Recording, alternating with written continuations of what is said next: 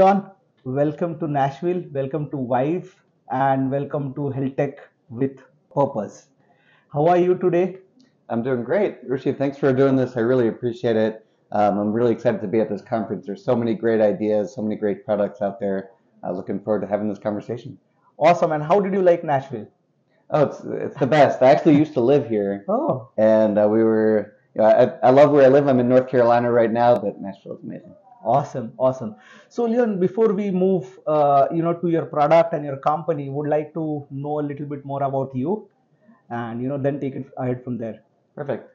So I'm an emergency physician. My uh, background is in administrating um, emergency departments and, and hospitals. I was um, the head of innovation for an emergency department, then assistant medical director, and then medical director for two large emergency departments.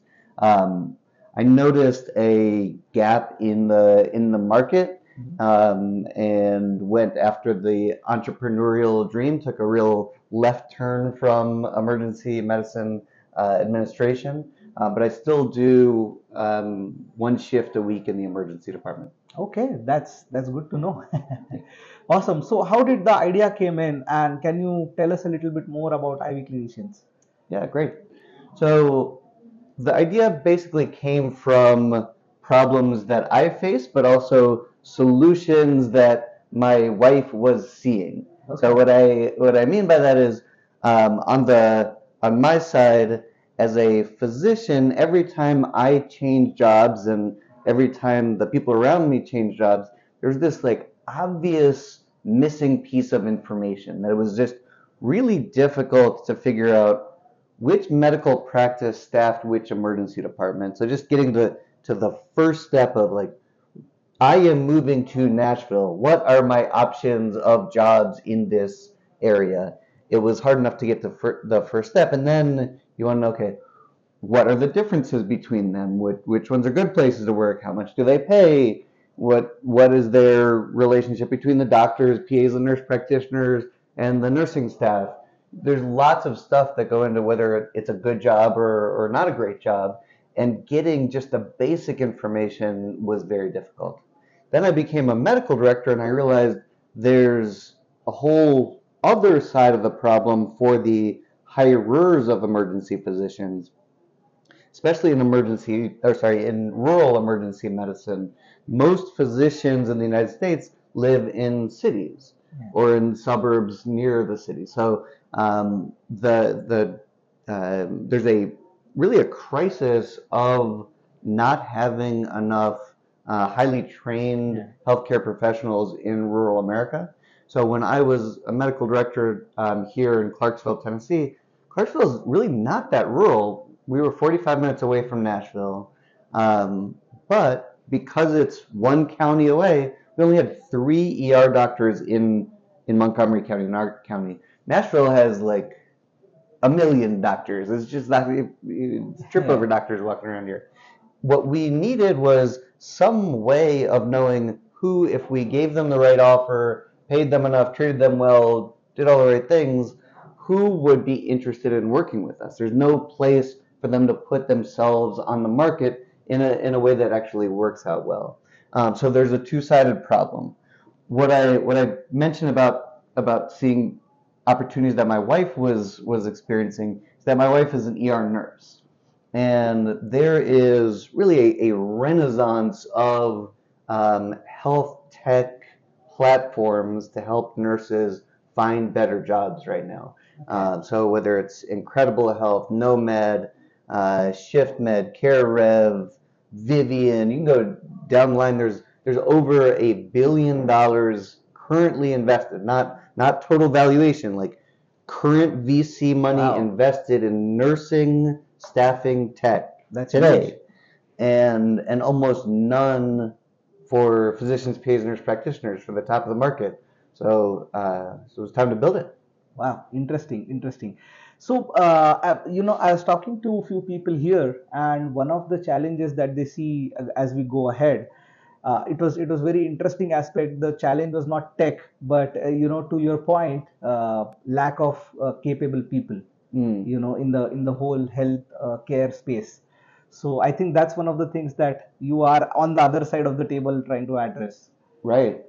Um, though it's interesting for on the really on the physician side, Mhm. there's this idea that that um, we have a shortage, and maybe in the future, when there are more retirees in medicine, but also in the general uh, community. Right now, it's really an imbalance Hmm. where in a city like Nashville, there are plenty of doctors, there are plenty of doctors, PAs, nurse practitioners, plenty of everything Yeah. but you draw a circle 45 miles in any direction, and all of a sudden you have lots of humans, lots of people who need healthcare, um, and it's just very hard for them to get the healthcare that they need. Got it. Awesome. So you know, while uh, pursuing this journey, what were some what were some of the challenges that you uh, you know faced? Yeah, I think the hardest part is everything. So, so actually, the, the one the one part that hasn't been that hard actually, and I, I'm totally going to jinx myself, is is fundraising because the Wow. problem the problem is like hitting you in the face, right? Like if you go to any rural um, facility in, in this country, like there's this need for high quality providers.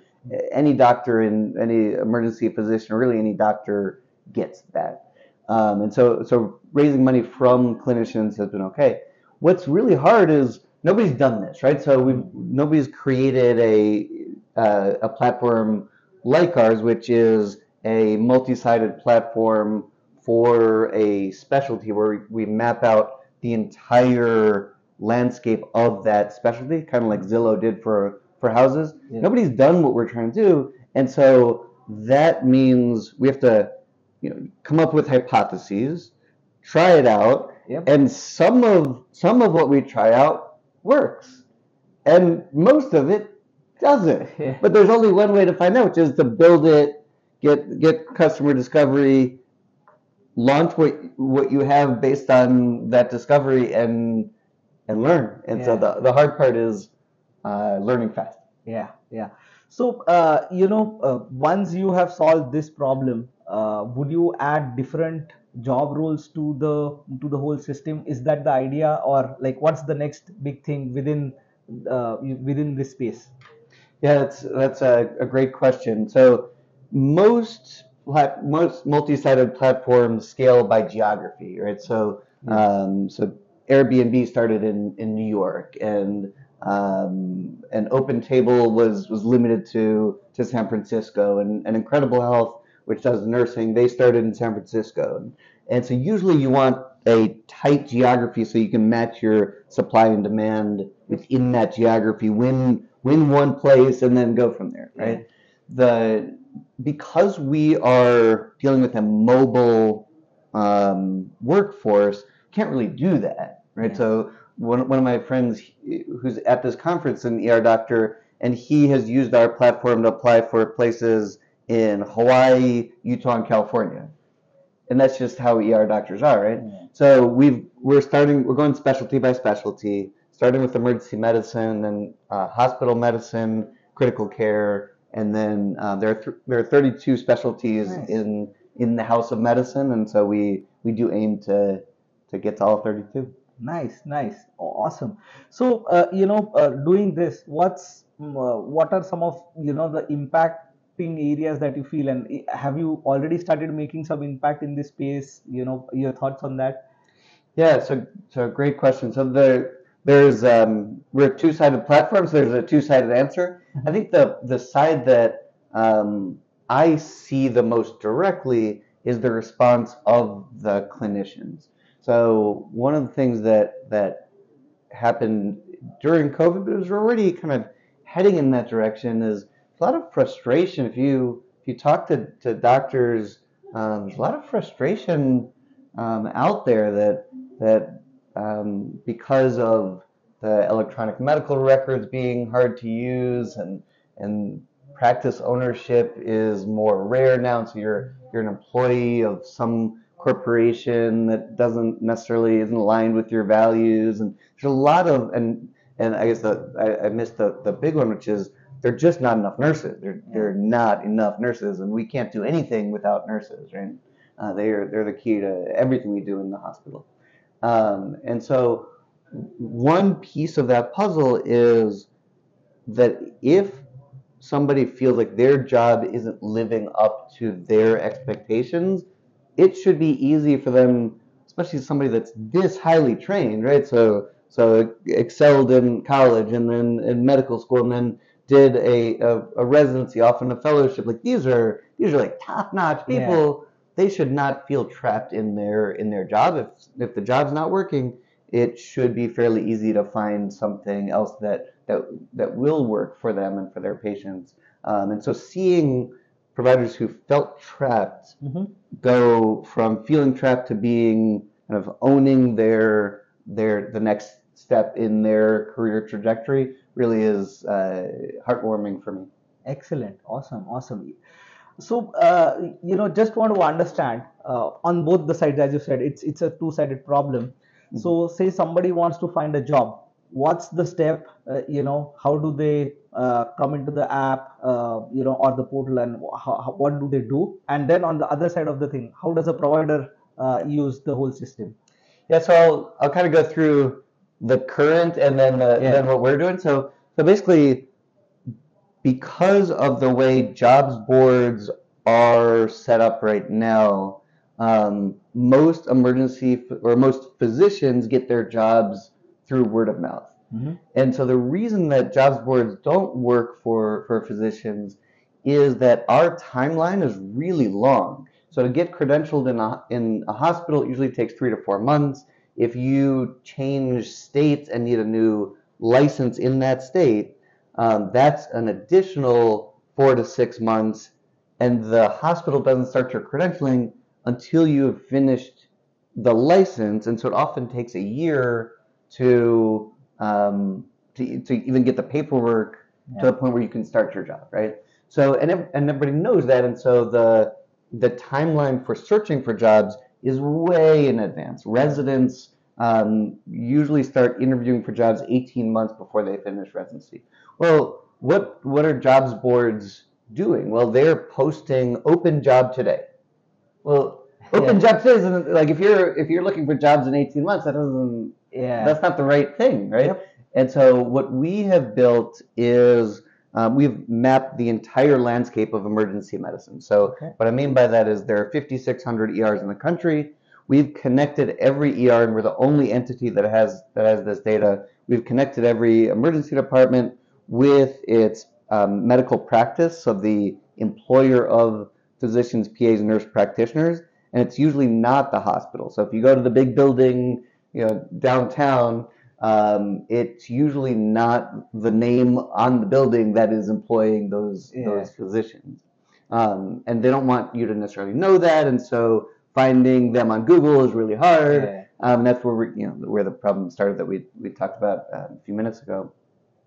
So once we had that, then we wanted to connect it to to other data that that clinicians would want when they're looking for jobs. So things like um, how many patients does that ERC? Are there residents in that emergency department?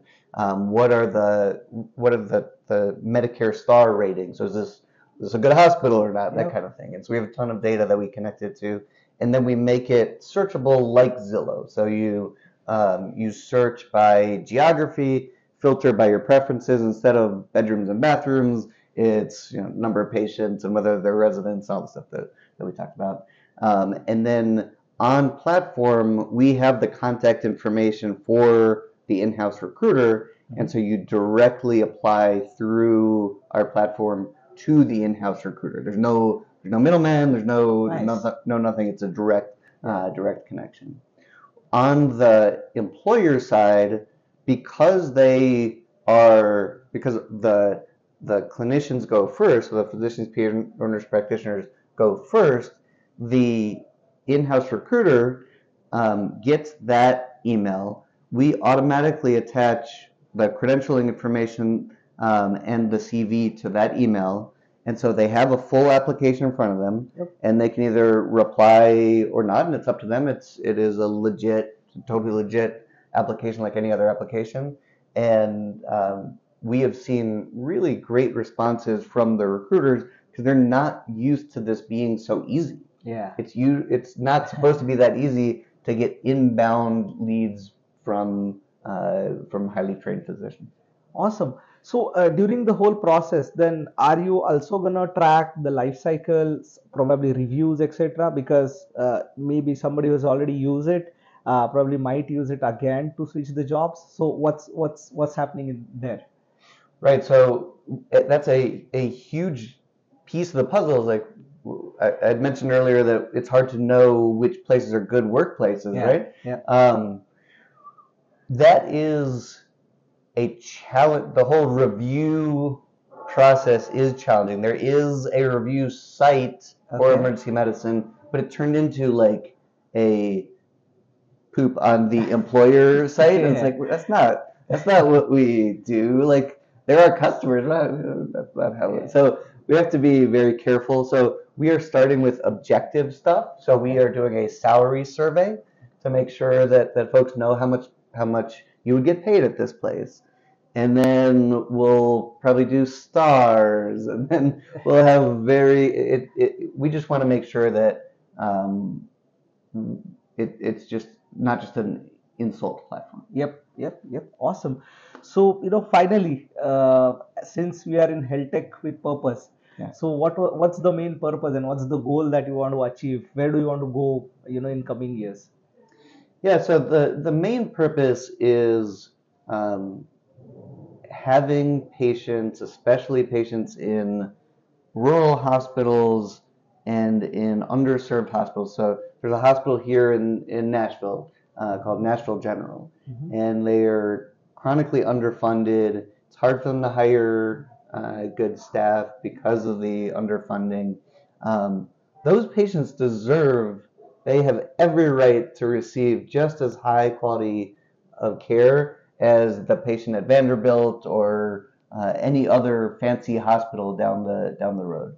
Um, I strongly, strongly believe that.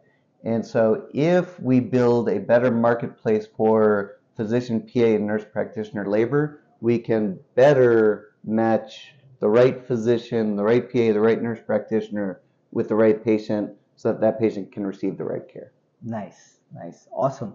So, uh, you know, I hope you enjoyed the podcast. Uh, saying hi to everybody who's watching there, and yeah, uh, looking forward to see you grow. And I hope something they have learned, or those all those who will be watching, they have learned, and I hope it helps. Rishi, thank you so much. And uh, we are at ivyclinicians.io. Awesome.